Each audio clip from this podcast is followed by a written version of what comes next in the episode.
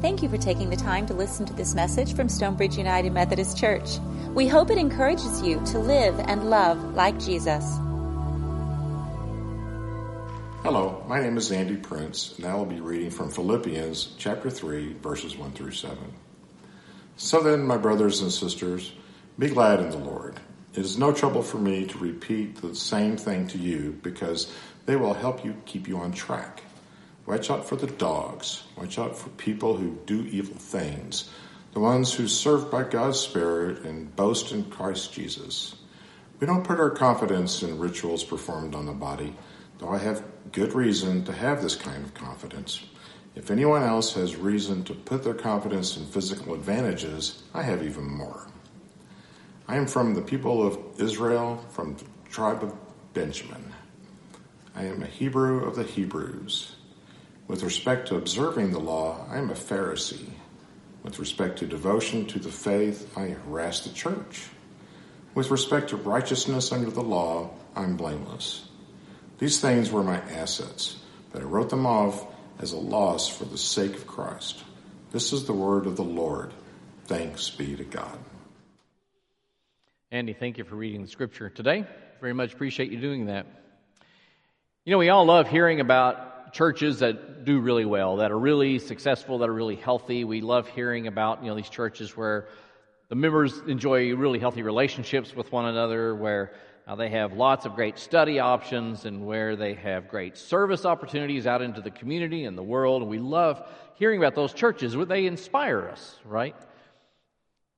Well, we also love to hear about church fights too. I mean, right? Come on. And we, we kind of like to hear about what churches argue about.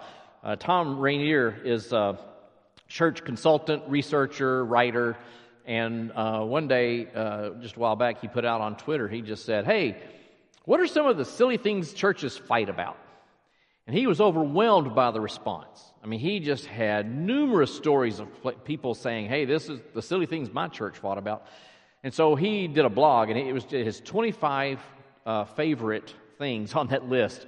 Um, no, nothing scientific about it. They were just his selections. I'm not going to go through all 25, but uh, I'll, I'll, just give you a few. Uh, here's one at one church the business meeting arguments about whether the church should purchase a weed eater or not. It took two meetings to decide. A dispute of whether to install restroom stall dividers in the women's restroom. My guess is it was men arguing about whether or not to do that. A couple of churches fought over coffee. Now, that's close, that's near and dear to my heart. I mean, I can understand a fight over coffee. Up there were uh, arguing about the coffee that they served on Sundays. And so, you know, do we get a different brand? Do we change the flavor? All these things. And so they finally decided we're not going to change the brand of coffee that we purchase, but we are going to do a darker roast and some people left the church over it. Here's another one. Some members left the church because one member hid the vacuum cleaner from the others. Hey, if you want to hide the vacuum cleaner from me, it's okay. I'll get over it. I'll be fine. There's a dispute in another church whether over whether the church should allow people to wear black t-shirts since black is the color of the devil. I wore this sweater today for exactly this reason. Just for that one line, I thought I would wear a black sweater. Some of the silly things we argue about and get distressed about in the church. But some things, of course, are a little more serious. Some things are a little more weighty I, I actually went to a church many years ago uh, to serve as pastor and uh, became aware in the early weeks that I was there, there were some people, quite a few people in that church who um, uh, were, were part of an organization on, on a particular social issue of the day. And uh, they felt very, very strongly about that, their perspective on that social issue. And, and I found out that they were listening very, very closely to my messages and my teachings. Not because they were so great, but because they were listening for those code words, those phrases that would let them know that I'm one of them. And if they and after they didn't hear them over a period of time, well, they became concerned, and a couple of them came to visit with me and said, "You know, we don't ever hear you talking about." And they said these things. And I said, "Well, no, those didn't really fit with the scripture that I was preaching." I said, "No, I wasn't. Wouldn't talk about that there." Well, but we just we're just concerned. We think we ought to be hearing that. Really? Why? I mean, I knew why. I never, I never did say that I'm for you or I'm against you, but I think they understood. I was going to preach the things I thought I needed to preach, was teach the Bible the way I thought it should be taught, and ultimately several of them left the church. So sometimes it gets a little more about weightier matters. But it's funny how we in the we folks in the church, we Christians, sometimes lay uh, lay over uh, bona fides on people to determine whether or not they're true believers. If you're a Christian, then surely you are against that. If you're a Christian, surely you support this. Or the one you've, we've all heard, you can't be a Christian and think fill in the blank. Sometimes it's like we're trying to take over the grace of God and determine who gets God's grace and who does not. Or sometimes we may communicate, and this seems even more devious, that the grace of God is great and available to you right now. But if you want to be a true, true Christian, a true believer, then here, sign this form that says these things. You know, we see in the scripture today that this is a very real issue in the Philippian church. This is a very real issue in the Philippian church. Paul, writing to them, says, tells them to beware of the dogs. Now, I know it's right off the bat, you're kind of like, well, wait, we're not supposed to call people names, right? I mean, it's, we, by, by teaching an example, we, we, are not, we should not call people names. I mean, we know this, right? I mean, just making sure that's not okay to do. Well, in that day and time, he used a specific term. It just doesn't quite make it in the translation. He used a specific term that indicated people who were really working to undermine his efforts. So, in his day and time, when Paul used that word, his, the people of the Philippian church would have known exactly what he was talking about. It wasn't just a, you know, a derogatory term thrown out at people for general purposes. It was for specific people who were working against and trying to undermine what they were trying to accomplish in the church. Now, the thing we need to know is what were they fighting about? What were they? What were his opponents? I mean, in different places, not just here in Philippians, but other places. He talks about his opponents, the enemies, um, especially in the book of Galatians. What was what was the issue?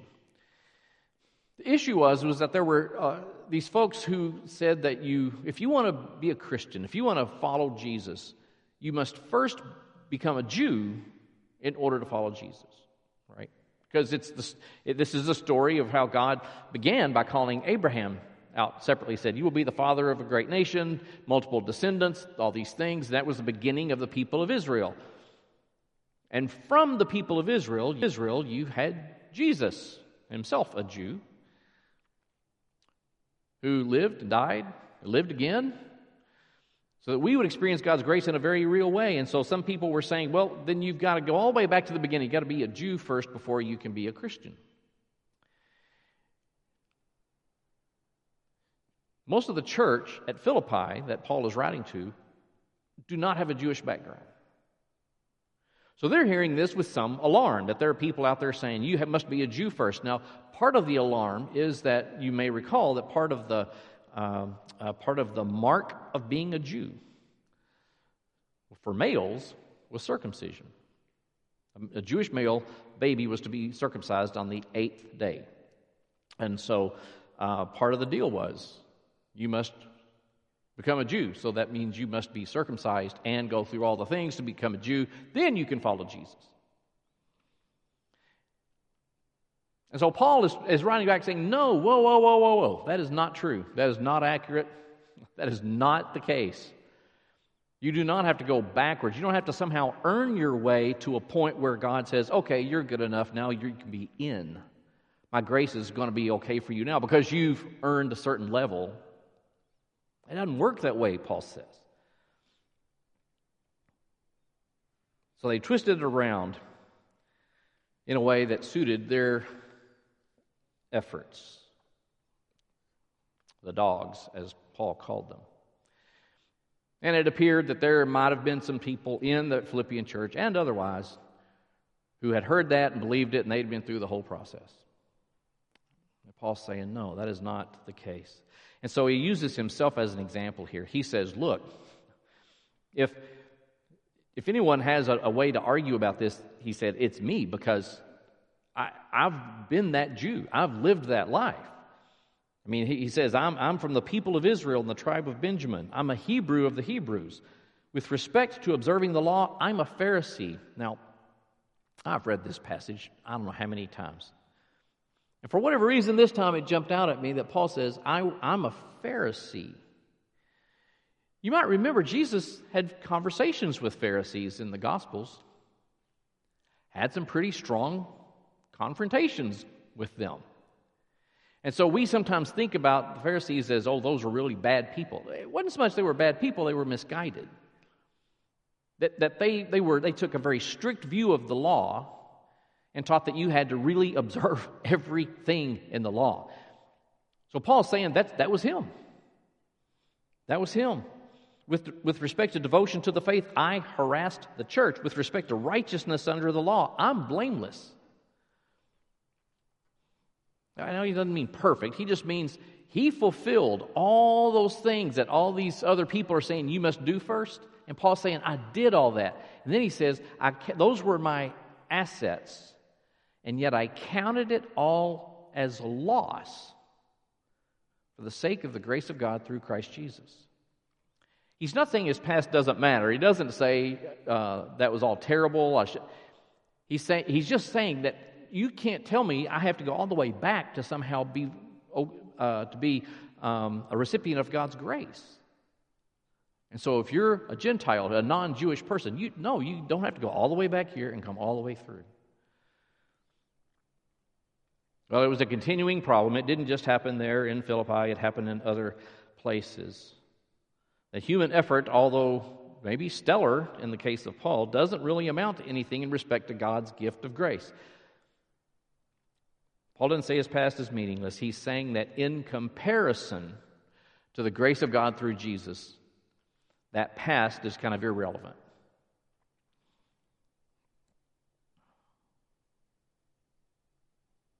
So we live today, so let's kind of fast forward. We live today in, in kind of a weird time in lots of ways. Um, and it's a time where I, I've always really ever since I started taking my faith seriously when I was a teenager, I've always hated division in the church. I don't mean just what this, I mean the church. I mean among Christians. I've always hated division. And, and for a variety of reasons, but among them is that the New Testament seems to be pretty clear that God's against it. God, that's not what God wants. God intends unity, not division. And there's some fairly strong language in the New Testament about division, division in the church and efforts to do things that create that division. You ever notice that we sometimes want to make a narrower and narrower definition of what it means to be a true believer? You know, uh, you got to be against this, and you got to be for that, and you got to support, and you got to reject, and you got to. And yet, when we, we narrow we narrow the frame, we're always within the frame. Have you ever have you ever heard someone say, "Well, let's work. Okay, we're, well, you got to support this. You got to reject that. You got to. Oh, wait, but I'm I'm okay with that. I guess I'm outside." Well, no, no one does that. We all see ourselves as right squarely in as a true believer. But if people disagree with me on this and that, they're not a true believer.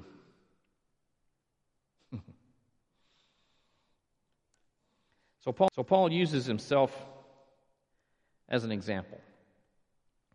Uses himself as an example. Paul, for some people, is a very controversial figure uh, in the New Testament because it's not, unu- not, not unusual. It's kind of um, consistent with him, to point to himself as an example. And some people think he's just really full of himself. But it's not exactly that way. Especially in that day and time, it was customary, it was common for in that society for older men to be viewed as a mentor, someone to look up to, someone to learn from. And older men understood themselves to be a mentor for younger men. That was kind of an understanding. And so older men, it would have been, would have been something they might have said. Hey, younger man, I learned from my life. Look at the things I did, the ways I learned. They're not saying they're perfect. They're not saying to put me up on a pedestal, just they're a mentor. They're a role model. It's an example. And that's what Paul does here when he talks about his own past and how he has said, you know what? That was that's all good and fine, but that is not equal to the grace of God in Christ Jesus. So we can't create more division. Now we'll have disagreements. Of course we will. It doesn't mean we can't have unity. It doesn't mean we can't say over some social issue, huh, I didn't, I didn't know you thought that way. See, I kind of see it this way, which is really different than yours. And just be okay. Oh, there's too much at stake. We need you on our side. Sign this thing. So, Paul uses his life to instruct what this might look like for that early church. And, friends, and to me, this, this does say something about the role of adults in helping out in children's ministry, adults who don't have that age child. Maybe empty nesters who volunteer to work with children's ministry or student ministry. Because I, mean, I know for me, yes, my family was the primary place I learned the faith. Absolutely. But wow, was it reinforced when my Sunday school teacher was Jerry, a farmer. Great guy. I learned a lot from him. And it reinforced what I heard at home. To be around Jim and Jane Ann, that my first, I remember being this really awkward, awkward, quiet, shy middle schooler going to youth group for the first time. And Jim and Jane Ann just kind of took me under their arms, under their wings, gave me a safe place.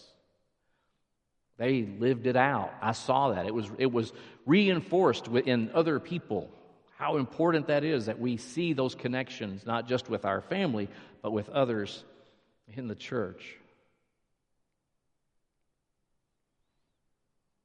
So, so Paul, in tra- talking about what this life would look like, what this means to receive, fully receive the gift of Christ, is something that uh, is not an outward sign. He's pretty clear about that. It's not an outward physical sign that you do somehow to show that you've done it, but, but it's something that's inward. As a matter of fact, when he talk, he does talk about circumcision, but it's not a literal physical act. It's a metaphor. In Romans chapter 2, he says this A person is not a Jew who is one only outwardly, nor is circumcision merely outward and physical. No, a person who is a Jew is one inwardly. And circumcision is circumcision of the heart. It's an inward reality. You know, I've said before that to follow Jesus, the first act we have to do, the first step we have to take is surrender. My heart is yours. I'm not in the driver's seat anymore. Jesus, you lead, guide, direct me so I can be the person you want me to be. You know, it's, it's, something in the heart. Now, Paul doesn't invent this, interestingly. You know, uh, Paul, you've heard of the book of Deuteronomy. Not a lot of people have read the book of Deuteronomy, at least not without falling asleep in it several times when you try. It's one of those Old Testament books that's kind of long, and it's one of the books of the law, part of the Torah. It's a really important book in the Old Testament, establishing the, the practices and the patterns and the understandings and the relationships of God's people early on. And so when Paul talks about this circumcision of the heart, he's not making this up. You go back to Deuteronomy 30, verse 6 says, The Lord your God will circumcise your hearts and the hearts of your descendants, so that you may love him with all your heart and with all your soul and live. Wow, doesn't that sound familiar? So when someone asked Jesus, What's the great commandment? He said the Lord, that you will love the Lord your God with all of your heart, your soul, and your strength. He was quoting from Deuteronomy chapter 6. They're just reflecting back, saying, What we've known all this time, it's there. We just sometimes choose to focus on some of the particulars of it instead of the spirit of it, which is to change us. It's not about getting someone else to line up to say, You can't do that because I think it's really the wrong thing. I have to look inward first. I have to be a recipient of, true recipient of God's grace before I can extend God's grace to others. So, as a church that seeks to be a joyful community that strives to live and love like Jesus, well, that means that when we're together, we want to experience joy together. Sure. And, and that's, that's absolutely true. And I think there is joy in this church. But it also means taking that joy outward uh, to others. It's not just about containing it here. That we would live and love like Jesus. Again, not just when we're here, but when we encounter people the other 167 hours of the week. How do we encounter them? Do we encounter them as people of grace, someone who's had an inward transformation, someone who's a changed person? Doesn't necessarily mean it's completely dramatic, but maybe you're more patient now than you used to be. Maybe you're more kind and more thoughtful. Those things that God does inside of us that then radiate outward. To be a joyful community that strives to live and love like Jesus. I invite you to pray with me. God, we thank you for your grace that is always amazing.